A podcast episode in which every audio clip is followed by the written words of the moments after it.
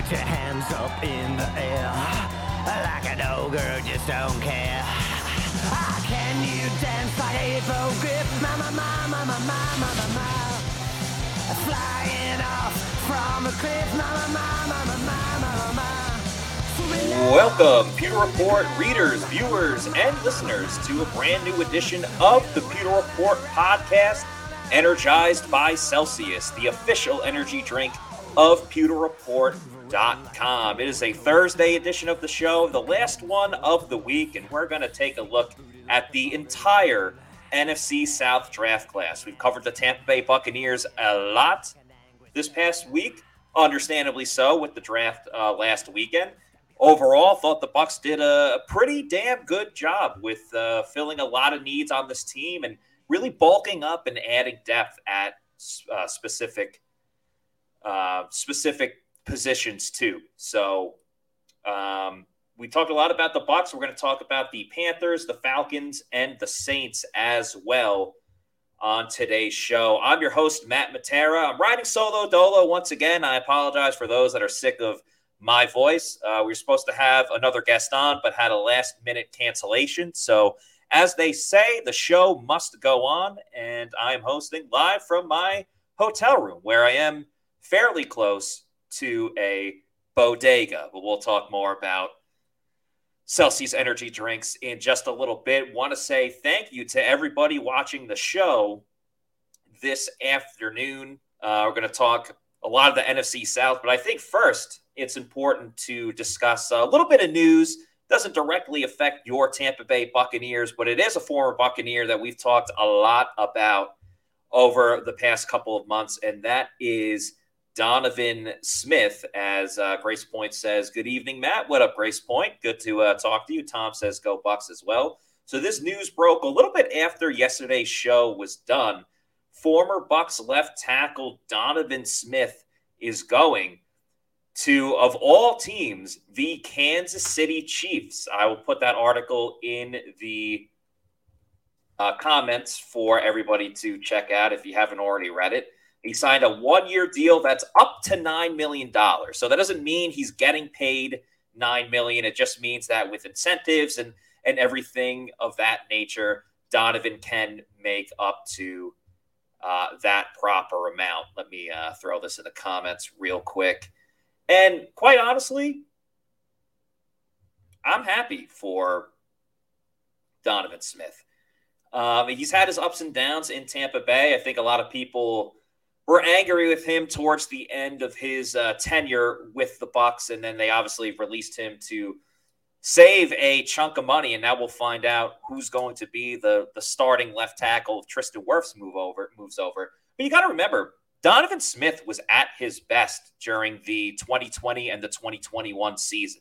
You know, maybe it was because Tom Brady was in town. Maybe it was the fact that the Bucs really for the first time in Donovan's career was a contender. And not just specifically Donovan. You could have said the same for Ali Marpet, Mike Evans, Chris Godwin. So across the board, I'm not talking specifically about Donovan, but he gets to go to the Chiefs.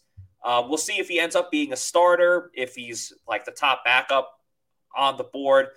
But I think something about playing with a contender, playing on a great team, is a motivating factor for everybody, but especially Donovan Smith going into a new situation. And, you know, he had a lot of turmoil last year, a lot of personal turmoil, I should say, that I think really did affect his game. So maybe just going to a new area, wiping the slate clean, that can really start a new chapter for Donovan. And when you go to a great team with Patrick Mahomes as your starting quarterback, how could you not be excited about it? You know, I'm just very happy for him that he's going to stay in the league, go to a team that's contending. Donovan's a great guy. He's been on this show before, and we'll see what happens.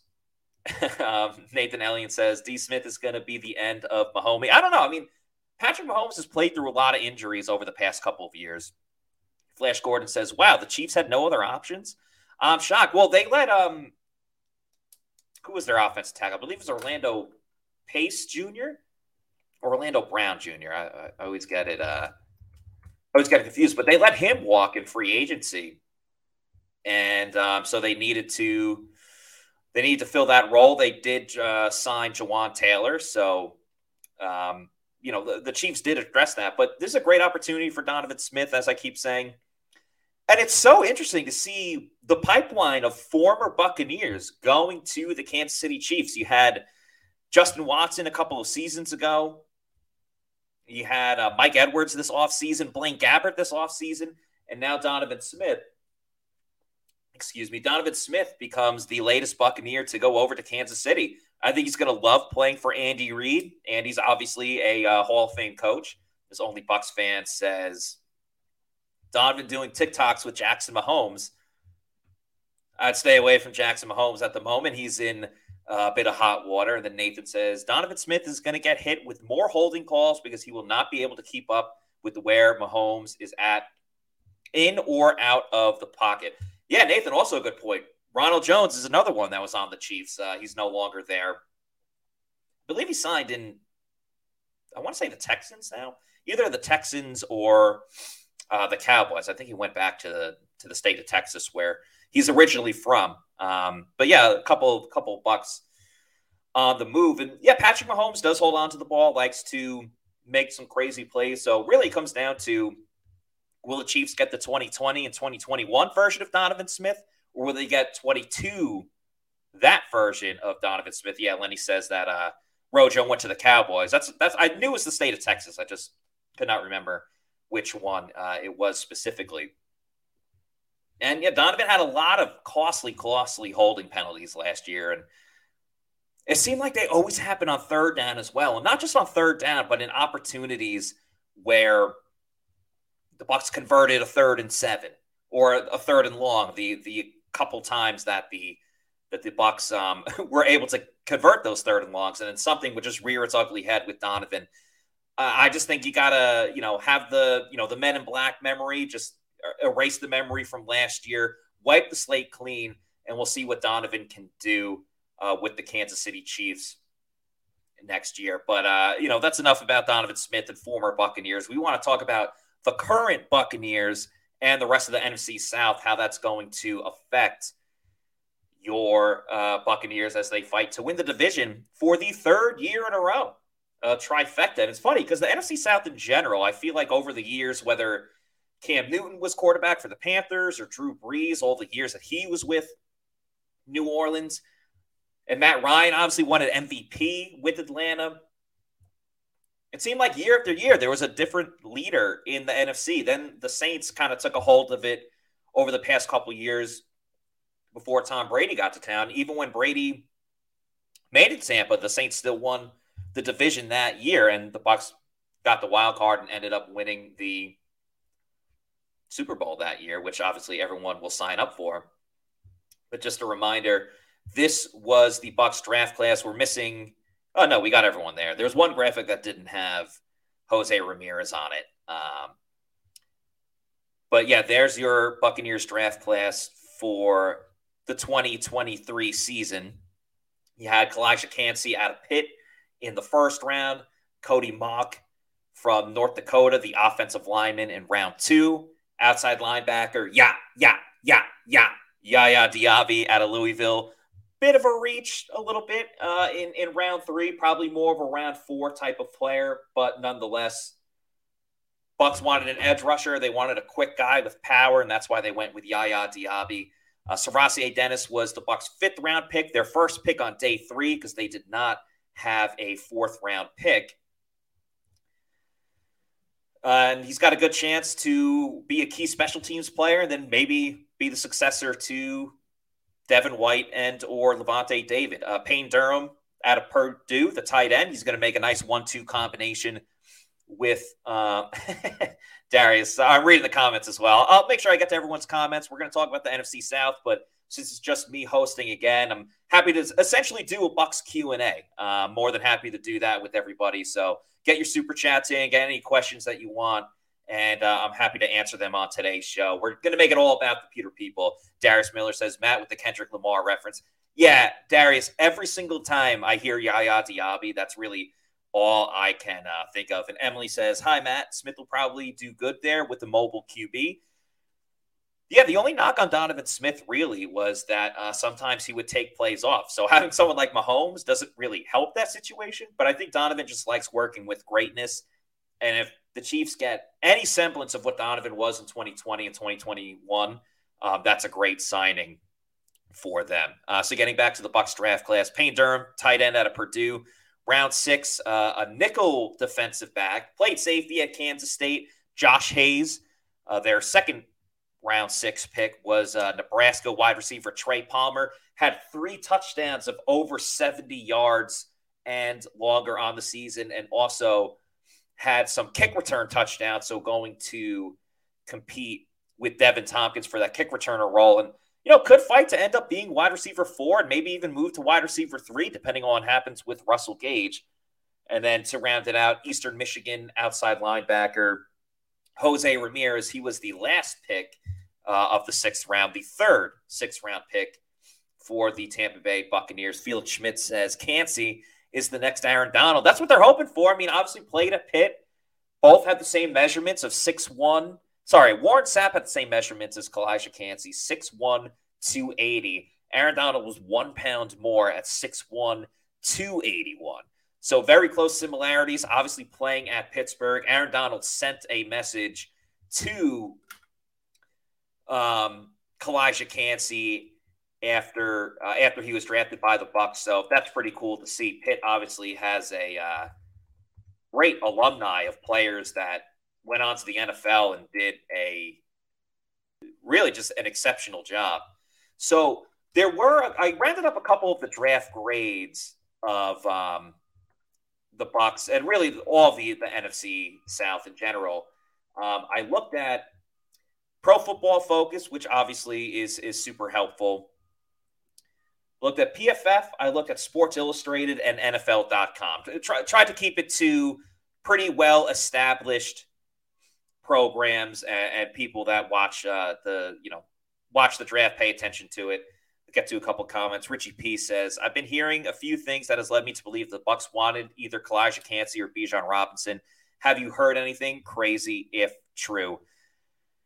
The Bucs really liked Bijan Robinson, but who didn't like Bijan Robinson? You know, they've been attached in the past to, I know that they were huge fans of Jonathan Taylor as well when he was available in the draft a couple of years ago, and he ended up going to Indy. I think they liked Bijan Robinson, but in the situation that the Bucs were in, I don't even really think Bijan was a legitimate reality for the Bucs, even if he dropped to 19. There was just so many areas to address in the NFL draft for the Bucs, and they didn't even get to all of it. You know, they didn't draft an offensive tackle, and you could have argued that offensive tackle was the number one priority. So Bijan would have been much more of a luxury pick, and it hurts a little bit knowing that they're going to have to see him twice a season when he goes to the Atlanta Falcons. We'll get to that in just a moment. Darius said PFF gave us an A-.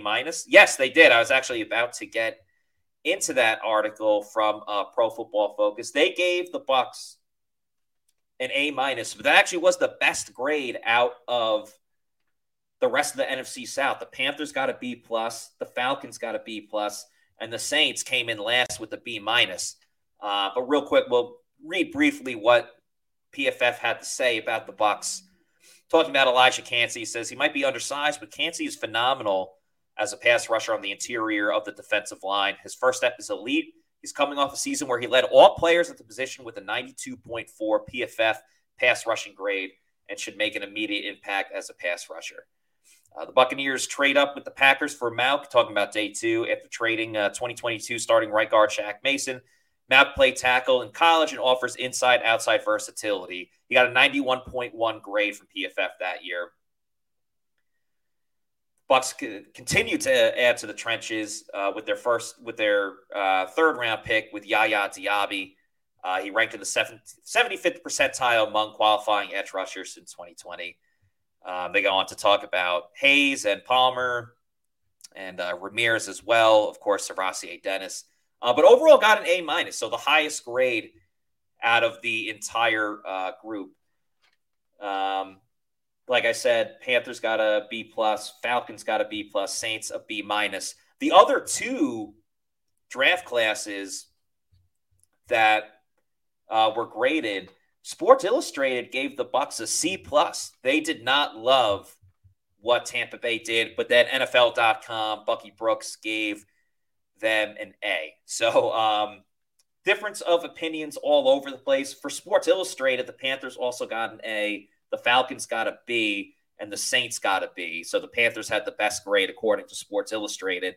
And then for NFL.com, as I said, Bucks got an A, Panthers got a B, Falcons got an A-, and the Saints got a B+. So you really look at all of it, and Bucks, when you round it out, had the best grade out of most of their NFC South rivals. We'll talk about the Panthers draft class in just a moment. Richie says, good grade and accurate, in my opinion. Felix Schmidt says, Chris Sims had Sean Tucker as his RB4. Yeah, that was actually something I wanted to talk about as well. We had an episode on Tuesday where we discussed the Bucs undrafted free agents, and I was saying that Sean Tucker is the headliner of this undrafted free agent draft class. You can make the case for Tennessee linebacker Jeremy Banks as well. But, yeah, Chris Sims had him ranked pretty high. A couple of other draft pundits had Sean Tucker in their top 10 of running backs as well. So cool to see the Bucs pick up such a gem with Sean Tucker. We'll see what damage he can do. I personally think that he can not only make this team, but work all his way up to running back too and kind of spell Rachaad White when he has some of those opportunities. So really like the signing of Sean Tucker. He's all business as well. I said this the other day. He's kind of got a Kawhi Leonard type of personality, just very direct when he answers questions, which is totally fine. You know, as long as you're focused on winning, that's kind of really all that matters to Bucs fans. So let's talk about the Carolina Panthers draft as we look through it.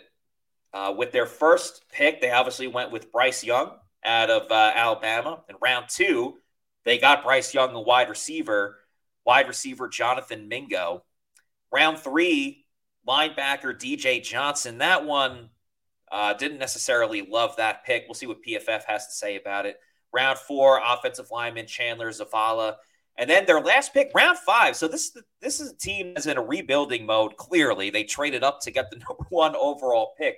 They only had 5 picks throughout the entire draft. And that last one, though, I really like Jamie Robinson out of Florida State. A pretty versatile safety, can play in the nickel. I was hoping the Bucs could pick him up and use him at the position. But it was Carolina that scooped him up only a couple of picks before the Bucs were on the clock in the 5th round. So Panthers got a B+ out of Pro Football Focus. Obviously, the Bryce Young pick, gotta like that. Mingo, I was okay with him. Obviously, it wasn't the strongest of wide receiver classes overall.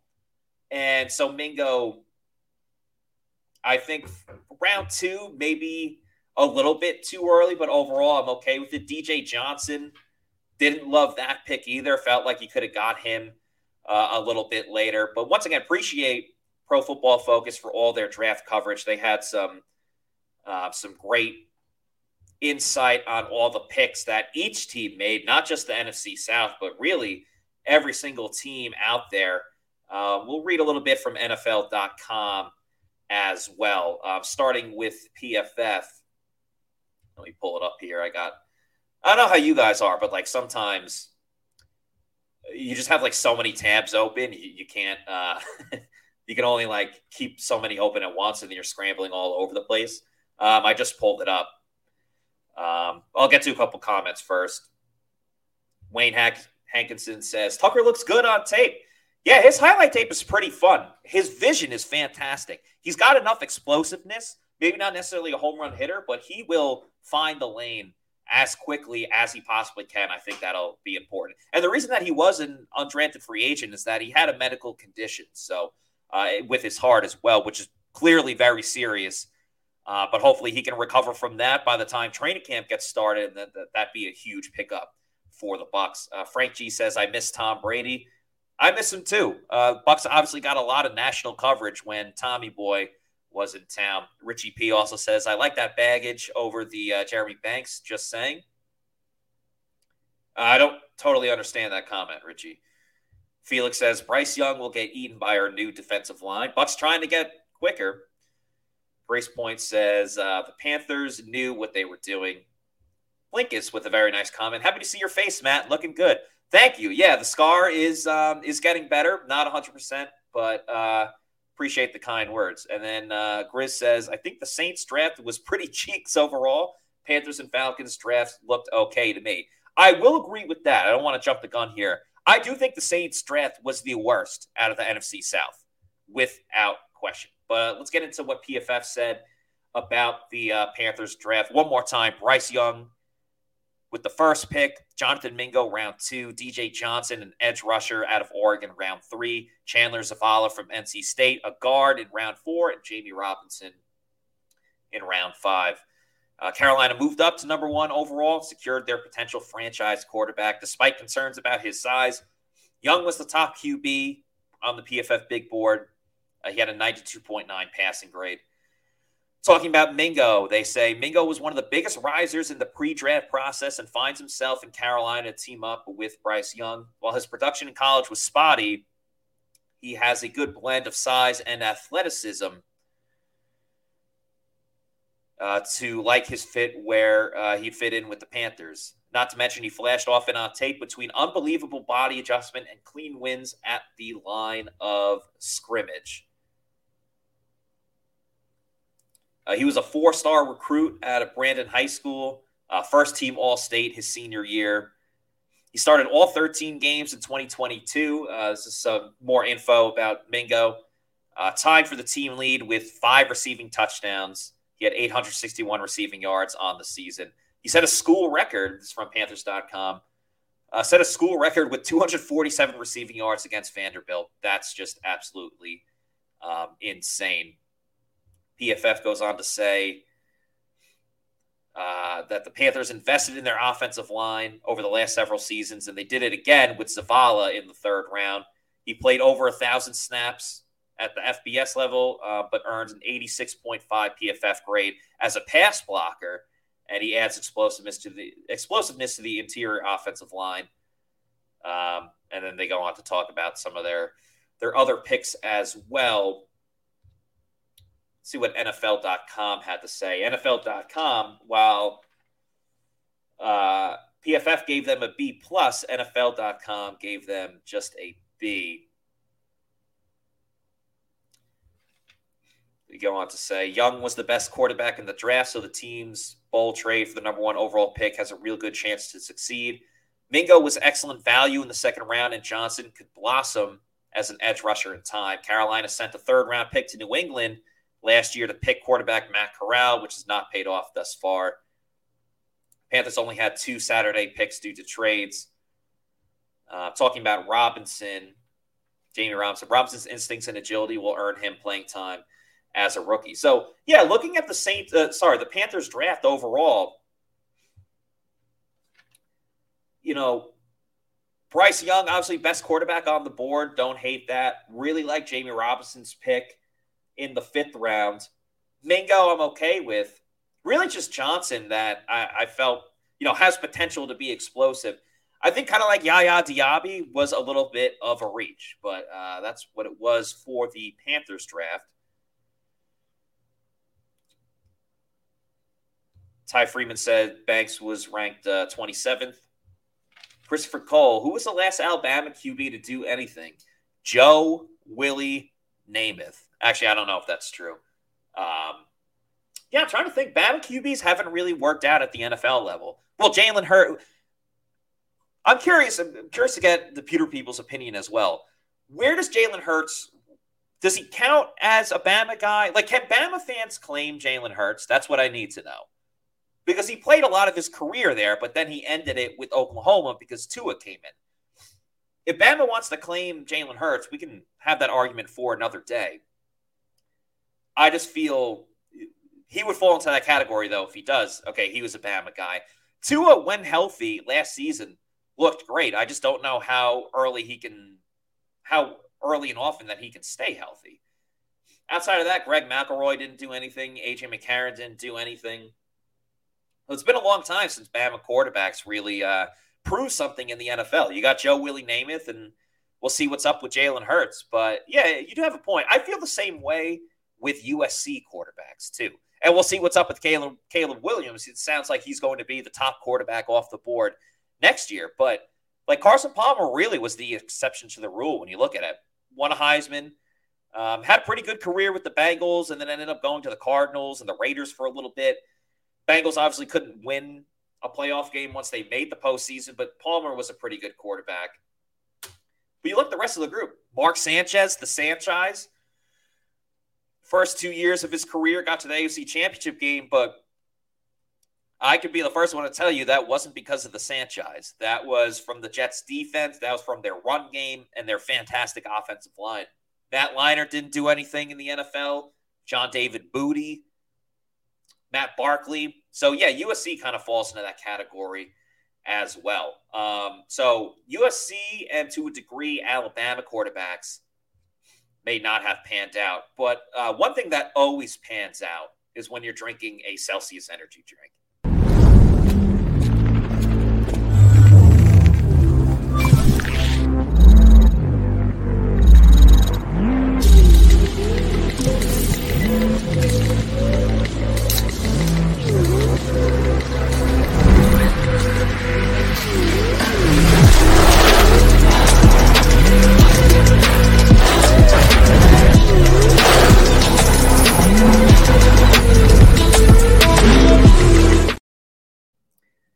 That's right. Make Celsius your number one pick. There is no sugar and no post-energy drink crash or jitters that you might get with another product. So if you want to find out where to get one at your local Walmart, Target, convenience store, or your bodega, I'm going to stop by a bodega in a little bit, pick up a Celsius because I am in New York. The city of New York right now. So I'm going to hit up a bodega and make sure I get it. Just go to the Celsius website, punch in your address and or location, and it'll let you know where to find one as soon as possible. So check out all the great flavors that Celsius has to offer, and just make sure you're drinking a Celsius energy drink, the official sponsor of the Pewter Report podcast. Let's see. Grizz says, Matt Castle was serviceable for a guy who played like 10 snaps in college. Richie P says, Matt, you're like Hall of Fame Ozzie Smith today, covering the chat and NFC South review like the Oz. I really appreciate that, Richie. Sometimes it's tough to go solo dolo. Again, I didn't plan for it this way, so I apologize if people were hoping to see a couple other Pewter reporters. We try to do the majority of the shows with a separate co-host or two.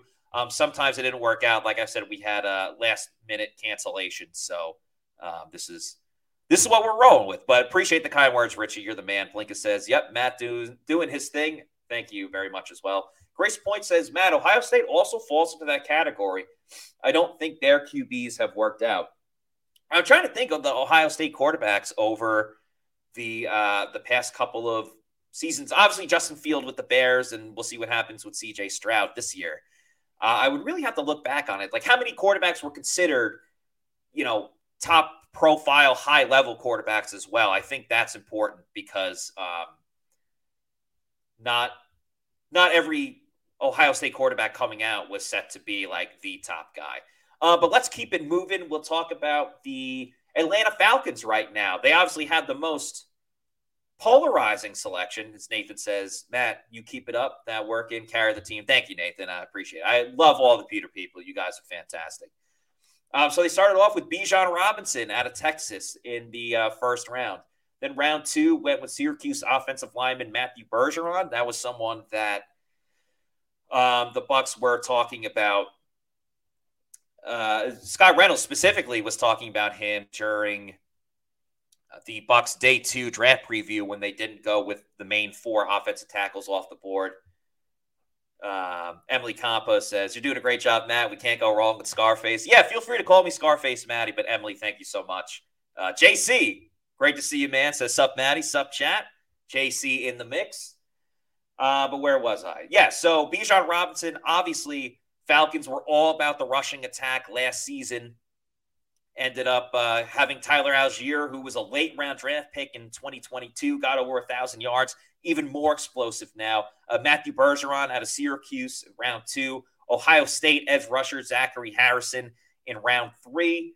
Clark Phillips, the cornerback from Utah in round 4. And then they had a couple of seventh-round picks, DeMarco Hellams from Alabama, whose highlight tape is pretty fun to watch. I'm actually surprised he dropped all the way to the seventh pick.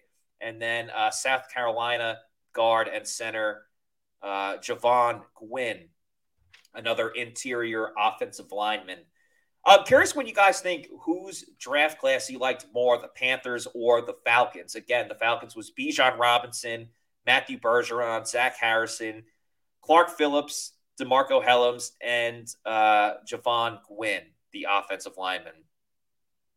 Grace Point says JC should be the second host. Yeah, we're going to get JC on again very soon. He's a busy guy and a family man as well. But, JC obviously is always welcome on this show. Let's get to what PFF had to say with the Falcons, who they gave a B+ with their grade. On day one, they said teams wouldn't usually receive an average grade for taking a running back in the top 10, but it's hard to dislike this pick too much, given how good Bijan Robinson was in 2022. An impressive athlete at 220 pounds. He set a PFF record with 104 missed tackles forced in 2022, producing a 95.3 PFF grade. For day two, talking about Bergeron, he's a nimble tackle with a very in-control play style. He played significant time at both tackle spots for Syracuse, but could kick inside to guard for Atlanta. Obviously, Atlanta had a lot of issues outside of Chris Lindstrom on the interior offensive line. So we'll see how much that they can improve this time around. Day three, talking about Phillips, Clark Phillips. He's undersized and below average athlete. That's not a great combination, and that's why he slid to this point of the draft. However, Clark is a physical savvy coverage defender who can compete for a role in the slot with Atlanta. Helms is a stout defender, earning an 86.8 grade in 2022. Yeah, I like that pick of Helms in the seventh round. If you're going to go with the safety, can't go wrong there. And then Gwynn is an undersized guard who put up 34 reps on the bench press and earned a very respectable 76 pass blocking grade in 2022. He's an interesting fit. So the Bijan, Chill Will says, where's Casey? Casey is maybe even more busy than JC, as JC says. Casey's been covering the Lightning, doing a fantastic job. We love and miss Casey for sure, but she is absolutely awesome. Richie says that he likes the Falcons draft. Listen, I like Bijan, the running back. I just don't know about Bijan in the first round when you just took a running back last year. I understand he's all world. He's all different. This guy can change the game in the NFL. But let me ask you, what about Saquon Barkley? What did he do that was so different? He was a great running back. Giants didn't win their first playoff game until last year. Derrick Henry, the Titans are trying to trade him this year. They had a great run a couple seasons ago going to the AFC Championship game. Didn't even reach the Super Bowl. Great running backs just don't move the needle for me specifically. They're fun. They're exciting. I think if the Bucks, if this was the 2021 season, I'd be like, yeah, go and pick Bijan Robinson. They would have had a much later draft pick that year. But Bijan, the Falcons, they're playing to their strengths, so I can't fault them for that. I just think with a lot of the air, the Falcons did address a lot in free agency, as JC says. Love Bijan, the running back. Hate him as a top 10 pick. JC, I'm in full agreement. I don't hate the player. I hate the game in this sense, as they like to say. Bijan's extremely talented. I'm excited to watch him when he's not going up against the Bucs. The Bergeron pick, I'm okay with. Obviously, kind of linked to the Bucs. Falcons needed to beef up that offensive line, which they obviously did. And we'll see what's up with Harrison. I don't really love the third-round picks of really any team in the NFC South, whether it's Yaya, DJ Johnson, Harrison, or the Saints went with Kendre Miller, and Miller falls into the Bijan category. I like Kendre Miller. I don't necessarily love him in the third round when there is a lot of running backs to get to, and you know, the Saints obviously had a lot to address as well. So let's see what NFL.com had to say about the Falcons before we move over to the Saints. See if I can pull them up. Yeah, so the Falcons got an A-. They say the multifaceted Robinson was the best value available for a team trying to build an elite offense. Trading up for Bergeron made sense because of his guard tackle versatility, and Harrison fits as a long, strong base end. Phillips is small but tenacious. He'll flourish in the slot for the Falcons from day one. They picked up a downhill safety in Helms and short but ferocious center guard in Gwynn. Signing free agent receiver should be a priority for Atlanta after the draft. Interested to see. I think Atlanta is probably – we'll see what's up with the Saints, but Atlanta could be a threat to the Bucs this year. And the NFC South, in my opinion, is very much wide open, but don't sleep on Atlanta this year. Mark Fisher says, yo, Matt, love getting off so I can listen live. Mark, thank you for joining us. You're always a consistent commenter in the chats and, of course, a frequent contributor and donator to the site as well. Grace Point says the Saints are just disgusting. They don't like us. We don't like them. That is true. There is definitely bad blood. Shout out Taylor Swift. There is definitely bad blood between the Saints and the Tampa Bay Buccaneers. So let's get into the Saints draft. Their first round pick was Bryan. I apologize. I keep getting his name wrong. I don't know if it's Bryce or Bresee or Bresee, but the Clemson defensive player. He was their first overall pick when they were on the clock. Let me pull up Nolans here. Yeah, he was their first pick. Second round, Isaiah Foskey. Round three, Kendre Miller out of TCU, the running back. Fourth round, Old Dominion offensive tackle Nick Saldiveri. And then also round four, Fresno State quarterback Jake Haener. Round five, Minnesota safety Jordan Howden. And then round six, wide receiver A.T. Perry out of Wake Forest. Don't mind the A.T. Perry pick. I thought that was all right. But, man, Bresee, one of the higher-rated defensive tackles in the class. I would take Kalijah Kancey over him. I don't think there's much of a discussion when it gets to that. Going in round two, Foskey. I would put Foskey on the same level as Yaya Diaby in the third round.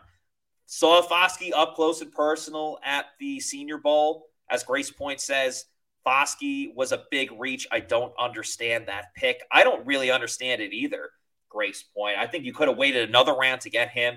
Didn't think he was anything special at the Senior Bowl. I don't think he was terrible by any means, but DeJuan Jones, the Ohio State offensive tackle that fell pretty hard in the draft, had some really good pancake blocks on him in one-on-one pass rushing as well, which is, I think, even tougher to do than when you're lining up 11 on 11. And Foskey was, kind of billed as the top edge rusher, one of the top defensive players going into the Senior Bowl. And I just was not impressed from what I saw when he was being held up in high regard like that. Aaron LeMaster says, I think I would rather have Diaby than Foskey. The Ohio State tackle shut him down. He absolutely did. DeJuan Jones was great. Mark Fisher says, Canty and JTS or White versus Robinson. Advantage Atlanta? That's a good question. Robinson's going to try to take advantage of, the over-pursuing of Devin White, but you also got to remember – you're talking about Rachaad White. Well, yeah, I mean, I'm going to give the credit. Which players are you talking about, Mark, when it comes to White? Are you talking about Rachaad White and you're comparing running backs, or Devin White trying to cover Bijan Robinson both in the passing game and in the run game? You're talking about Devin White. Yeah, Devin's going to over-pursue, I think, a little bit. He struggled stopping the run last year. But I think with this new and improved defensive line, that's obviously going to – and the Bucs built a lot of speed to stick with Bijan Robinson, obviously with Kalijah Kancey. And, Logan Hall is quicker than Will Golston at this point. Will Golston's not even on the team at the moment. But if Will does get re-signed, I still think Logan Hall should get a lot of playing time. Nathan says that JTS is terrible angles. I think JTS – is a little bit better stopping the run than he gets credit for. I know Josh Capo would speak to that. But yeah, round three, Saints go with Kendre Miller. Again, very exciting player. A lot of people had him as RB3. But again, in the third round, I just don't see that, you know? And it's still crazy to me. After Robinson, Jahmyr Gibbs went 12th overall. Salveri in the fourth round. Jake Haener in round four makes absolutely no sense. Unless they just want a Drew Brees lookalike in terms of the height and the fact that he wears number 9, which he's not going to be wearing number 9 in New Orleans. I don't understand that pick at all. This was not a great quarterback class after the initial guys of Bryce Young, C.J. Stroud, Anthony Richardson, Will Levis. After that, there was a significant drop-off, and it was crazy to me that not only did Jake Haener go in the fourth round, but there was a number of quarterbacks that got drafted in round four. I believe the Purdue quarterback got drafted there. The Georgia quarterback as well, Stetson Bennett, goes to the Rams. That's a really interesting one. Thomas Robinson at UCLA. His first name has escaped me at the moment. But, yeah, there were a lot of quarterbacks that went in round four. Nothing about Haener impressed me. Obviously, he can sling it down the field and had a lot of stats during his Fresno State days. But, man, I don't know. I thought that was a reach, especially when you have another Fresno State quarterback, Derek Carr, who just signed this big deal to be your quarterback for multiple years to come. I thought that was certainly a little bit surprising by the New Orleans Saints with that pick. He was first team All-Mountain West in 2022, started 10 games, missed 4 with an ankle injury. He had 9,013 passing yards. That's a fourth all-time at Fresno State. So could definitely throw the rock around, but did not like that pick whatsoever. Did like the A.T. Perry pick in the sixth round. Jordan Howden, you know, just trying to find another safety, another defensive player there. But, yeah, not a fan of the Saints draft. They by far got the worst grades out of all the groups. PFF gave them a B-. Sports Illustrated gave them a B. NFL.com gave them a B+, so a little bit of a better rating there. Richie P says, in my opinion, Kancey's work ethic will surpass Jalen Carter in the long run, making him a better choice of the Georgia defensive tackle. That remains to be seen, but that's a pretty bold statement, Richie P. Pretty bold, to say the least. Grace Point says, I think he might be a quality backup. Let's get to a couple of the readings from PFF and NFL.com. For day one, talking about the Clemson defensive tackle. Talented player on the defensive interior. He's coming off a season where he posted a career-high 82 grade for pass rushing. He can play across multiple spots in the interior and even has some experience playing outside the tackles. For day two, Foskey has the size and athletic profile that New Orleans tends to covet on the edge. He uses a 34-plus-inch arms well to keep himself clean, but never dominated as a pass rusher at Notre Dame, like his sack numbers might indicate. Talking about Miller, he was remarkably productive at TCU, averaging over 6.5 yards per carry over the last 2 seasons, 6.5 yards per rush, earned 88.5 rushing grade, and 470 missed tackles. We have an issue with Miller. Again, very talented. Maybe could have got him after round 3, but you got Alvin Kamara there. You know, if Kamara misses some times, then yeah, I get the pick. But, I mean, Kamara's usually the top dog there. So that was some of the analysis for day one and day two on NFL.com. And let's see what else they had to say before we go to NFL.com.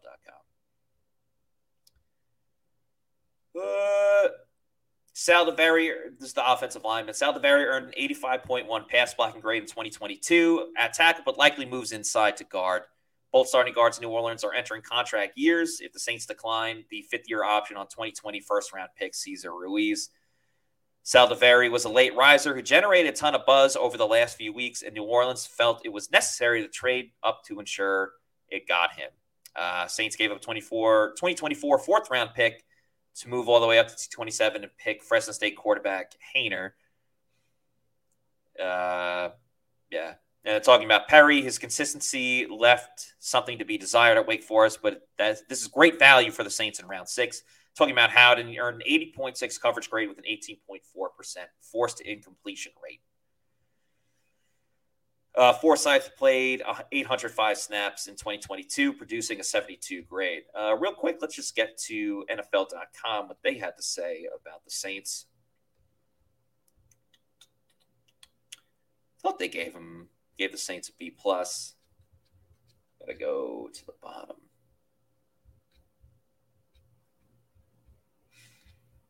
New Orleans. Yeah, so they say the Saints should have had a top 10 pick this year, but it was sent to the Eagles as part of that trade at last year's draft. They took a reasonable risk late in the first, that pick they received from the Sean Payton deal. Breese's medical issues are behind him. Foskey is their type of powerful base end, though Keon White was still on the board. Miller was a wise pick. Talking about Kendre Miller, his open field burst could lead to explosive plays. Saldivari fills the Saints' need for an athletic interior lineman, but I thought he could go in round 3. Haener was the perfect selection as an efficient backup for Derek Carr with starter potential, so giving up a 7th rounder this year and a 2024 4th-round pick made sense. Safety was on their needs list too, and Howden made himself into a draftable player this season, sending tight end Adam Trautman to Denver to get a downfield threat, and Perry benefited both parties. So that is the write-up from PFF and NFL.com on the Saints pick. I still don't think it was that good. One thing I think is not good, but great, are all the flavors of Celsius. You got the Arctic peach and tropical vibes. Can't go wrong with a peach mango, a sparkling orange, sparkling watermelon, Fuji apple pear, sparkling kiwi guava, strawberry lemon lime, sparkling strawberry lemon lime. I've been having a lot lately. If you want to buy it in bulk because you want to try out all the different flavors, get the variety pack on Amazon because variety is the spice of life. Do the subscribe and save at Amazon. Have it sent to your house or apartment every week, month, quarterly, yearly if you want. Just make sure you're drinking Celsius Energy Drinks, the official sponsor of the Pewter Report podcast. You know, we love our Celsius Energy Drinks. Can't wait to have one sooner rather than later. Before we wrap up the show, let's get to a couple more comments. Caleb Clemens says, I just placed the Saints cover in. I don't understand this comment, but appreciate you watching the show and commenting. Wayne Haskins says, Bucs should do great against a weak division. Yeah, so I truly think that the Bucs have the best draft out of the NFC South, without question. I mean, the grades speak to it too. Obviously, it's all opinion, but I think the Bucs did a fantastic job with what they had in front of them, trying to find the value, not having a 4th-round pick either, but they were able to really get all the address a lot of the areas that they want to go to. I would put – oh, man. I like the Panthers draft. I just – so few picks. I put the Panthers and the Falcons on the same level. Maybe do the Falcons and then the Panthers after, and then the Saints – riding the caboose as the last pick for the Bucs draft class, the NFC South draft class in this year's group. But yeah, I do think that the NFC South is very wide open. Each team made some moves that make you go, all right, there's something to work with here. Obviously, the Saints with their quarterback, Panthers with their quarterback as well. Falcons did a lot on the defensive side of the ball this year that they needed to shore up, and added another weapon on the offensive side of the ball. And then the Bucs found a lot of value, whether it was signing Ryan Neal, whether it was bringing back Jamel Dean. You know, Matt Filer is a good depth piece. And then this draft class, Kancey going to make some noise. Cody Mauch as well. Payne Durham, I think, can be helpful. Trey Palmer, watch out for him. So a lot of great options for the Bucs really finding that value, as Mark Fisher says. Wild to think we might have a better record without Brady than we had with him, talking about last season. And that comes down to offensive coordinator Dave Canales. As Grizz says, Canales has to deliver on offense. I think the change, the mix-up in offense is going to be super important. Richie P says, wonder why Canales didn't do an interview this week. Oh, guys, just so you know, when we spoke to the defensive coaches the other day, that was all. It was just defensive coaches and special teams. It was not offensive coaches. Next Wednesday coming up, Next Wednesday is when we speak to the offensive coaches. So we will for sure talk to Dave Canales then. So that's the only reason why we didn't get to speak to Dave Canales. We will be talking to him soon. Grace Point says, Matt, I know this is off topic, but how would you grade the Jets draft?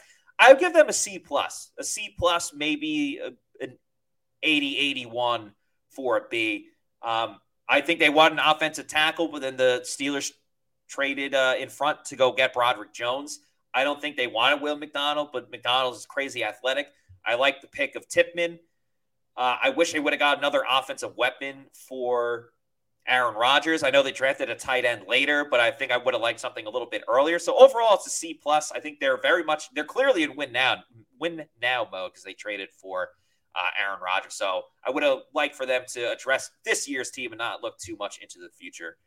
Grizz says, I'm hoping that Canales is more than the CW sitcom looks, an energetic pep talk. Yeah, he's a high-octane guy, super personable, super energetic, and I think he's going to mesh well with a lot of the guys on the offensive side of the ball, a lot of the veterans there. And we'll see if he can get the best out of Baker Mayfield and Kyle Trask. It's going to be an awesome competition to watch this year. And if you're not already watching, would absolutely love if you guys watched our clips on Pewter Report's YouTube channel. And please follow us on social media at Pewter Report on Twitter, Facebook, and Instagram. And then on YouTube, it is Pewter Report TV. We got a ton of content out, much more to come throughout the rest of the week and next week. And, each week that we talk about the Buccaneers. But that's going to do it for us on today's show. Had a great time interacting with all the Pewter people that were watching it. I really appreciate you guys tuning in and joining me on today's show. Got a big week coming up next week. We'll figure out some topics, but Wednesday we talk to the offensive coaches, and then on May 11th, the NFL schedule comes out, so we're going to be talking a lot about that as well. So until then, thank you to all the Pewter people. I'm your host, Matt Matera. Have a great weekend. Be safe. Enjoy yourselves. Enjoy the Kentucky Derby or whatever else you got going on this weekend. We will see you next week for another edition of the Pewter Report podcast. Out. Have a great weekend. Later.